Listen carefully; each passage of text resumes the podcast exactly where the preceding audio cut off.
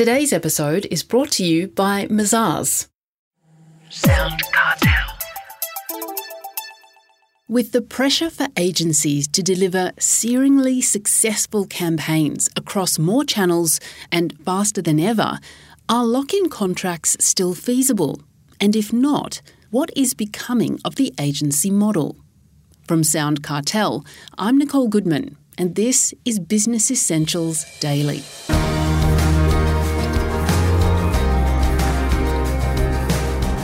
Traditionally, agencies spanning advertising, marketing, digital, and PR have monetised largely through lock in contracts, which means access to regular cash flow and the ability to plan long term.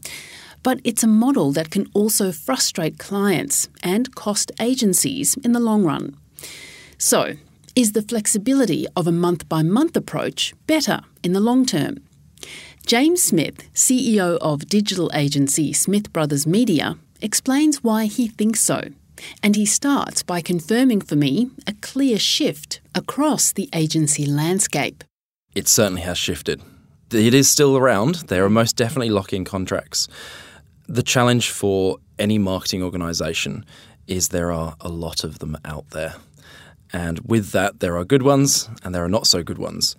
And quite often, lock-in contracts can be used as almost a, for want of a better word, a weapon to hold people into situations that they shouldn't be in because it's not performing. And I think this is one of the challenges that we've seen over the years that originally people were locked into contracts and, and companies are starting to move away from that as well.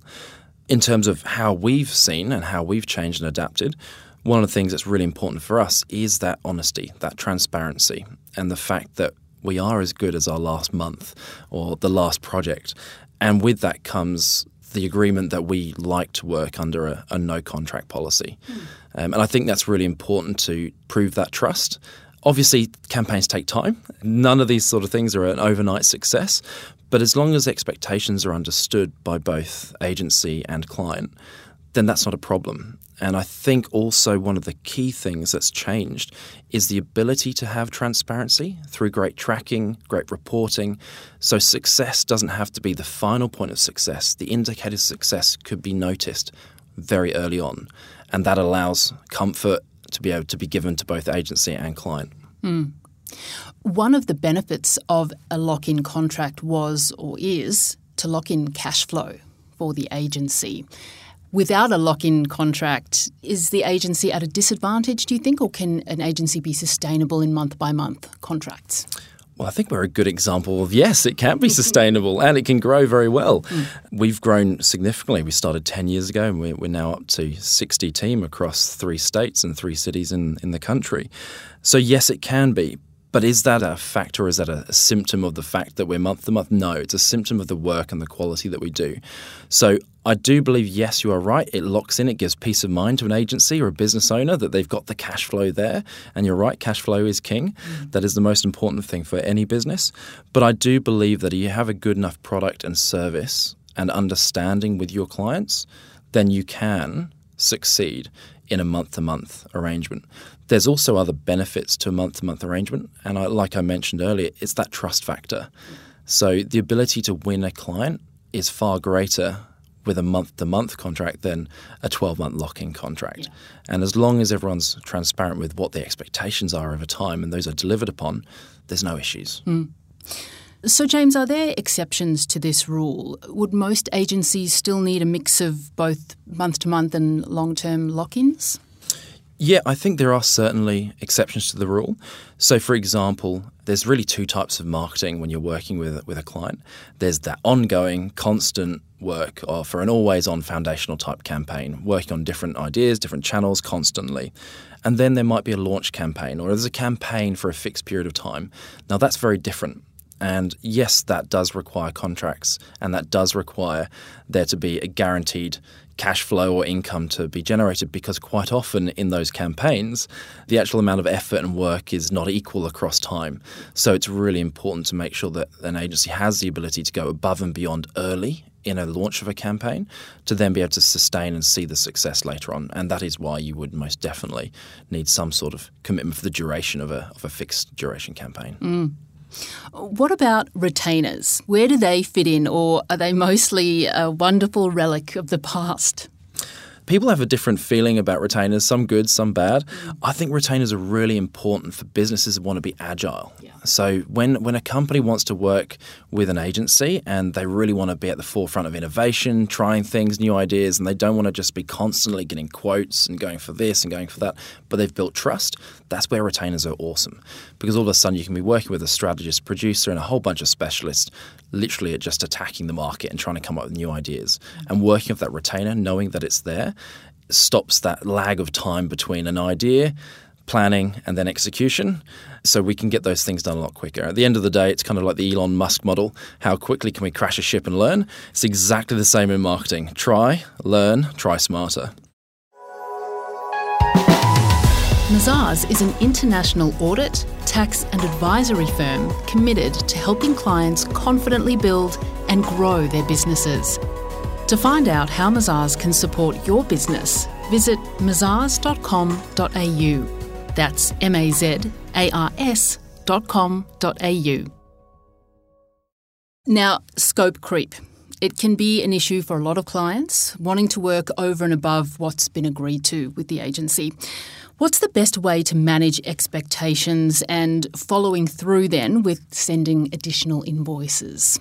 Scope creep is the bane of anyone's life in pretty much any business to business organization. I think one of the, the most important things, and people will say it's about having a clear brief, and yes, it is, but before that, it's actually about the trust that you have and the communication that you have with a client you're all understanding that you're in it together, sitting on the same side of the table to try and either attack the market or come up with a new product or build something together. And I think quite often, as soon as you start on a project where you're other sides of the table, it starts falling apart very quickly, and that's where we have issues. So I would say relationship is really important first. Take the time to build that rapport, understand what the true desire is of the client and what they're trying to build. And then obviously having a clear brief around that, but also not being afraid to have those difficult conversations. I think there's a framework which I, I, really like to think of in these situations, which is you start with a set of rules of engagement where everyone's clear about what's being delivered. You have that good relationship, and having those two things allows you to then have genuine conversations around scope creep. Without one of those two things, you cannot have a genuine conversation about scope creep. Yeah, absolutely. Markups are another bugbear for clients. Can you explain their purpose and their legitimacy? Yeah, legitimacy is a, is a good word to use here. Traditionally, in media, uh, you buy your media and that's it. You buy your media. Your media costs your media and it gets out there and it comes with strategy, it comes with execution. And then digital came around. And rather than doing that, a lot of digital agencies would put percentages on media spend and, and whatnot, and that would cover management. Now, the problem with this is in certain platforms, you might not actually get access to the platforms. The agency might hold on to them. So you don't actually know what the true markup is. So, one of the things I always stress to every client, whether they're working with us or not, is to make sure you actually understand what you're actually spending on media, particularly in the digital world. So that's very simple, very easy. Make sure you've got access to all your assets, whether it's Facebook, whether it's Google Display, whether it's whatever it be. Make sure you've got access so you're actually understanding what actual dollars are ending up on the platforms. Now, for us, one of the things that's changed over time, and I believe this is something that's really important for marketers to really get on board with, but it's a challenging one and it's it's a little bit controversial. In marketing, we have two numbers that we need to help improve cost per acquisition and client lifetime value. Those are the two numbers. Boils down to that. The problem is if we have a percentage markup on media spend, as they grow, we're going to be actually increasing that cost per acquisition. It's a conflict of interest. So, what we believe is that actually our fees are our fees based on our time and our expertise and our knowledge and our IP. So, we work off fixed management fees structures. And that does mean that we can actually put the best effort in to actually provide the best results for a client. Whilst as they grow, guess what happens? That cost per acquisition reduces as well. That's right which would make you incredibly competitive in a pitch scenario or approaching new business. Very competitive indeed. And I think this is one of the things where a small agency like us, who's, who's growing fast and isn't so small anymore, is able to win those bigger contracts. And we are able to work with larger organisations and upset the status quo somewhat. James, with all that said, finally, what would be your advice for building a profitable business for agency owners or business owners of any stripe? What is your advice? Understanding your numbers. I cannot stress enough about understanding your numbers. We've all gone through different journeys through business, myself included. There was a time not that long ago where I wasn't on top of my numbers as close as I should be, and we found ourselves in difficult situations. But then getting across it and respecting those numbers allow us to then actually not only get out of it but grow. So I think for those financial controllers and business owners out there is be fully aware of the financial numbers and how they relate to cash flow, repeating invoices, expected return, and forecasting. Those four things will allow you to be able to sleep at night knowing what's coming, and it also allows you to see the pitfalls that are coming ahead of you so you can start to make plans in advance. And I think that's one of the reasons why through COVID we saw so many businesses afraid and make drastic decisions before the actual change came about. And in the digital world, it wasn't as drastic as, as some other industries. But because we had that foresight to be able to forecast and plan, not only were we able to survive, but we actually also able to grow and diversify through that process because we had incredibly good financial control and understanding of those numbers. That was James Smith, CEO of Smith Brothers Media.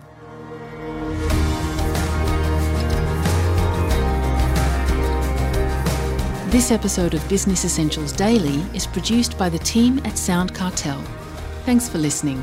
I'm Nicole Goodman. We'll bring you more Be Daily tomorrow. Follow at BE Daily Podcast across social media and head to bedaily.com.au for more from the Business Essentials Daily podcast. Sound Cartel. This episode was brought to you by Mazars. To find out more, visit mazars.com.au. That's M A Z A R S dot com dot au.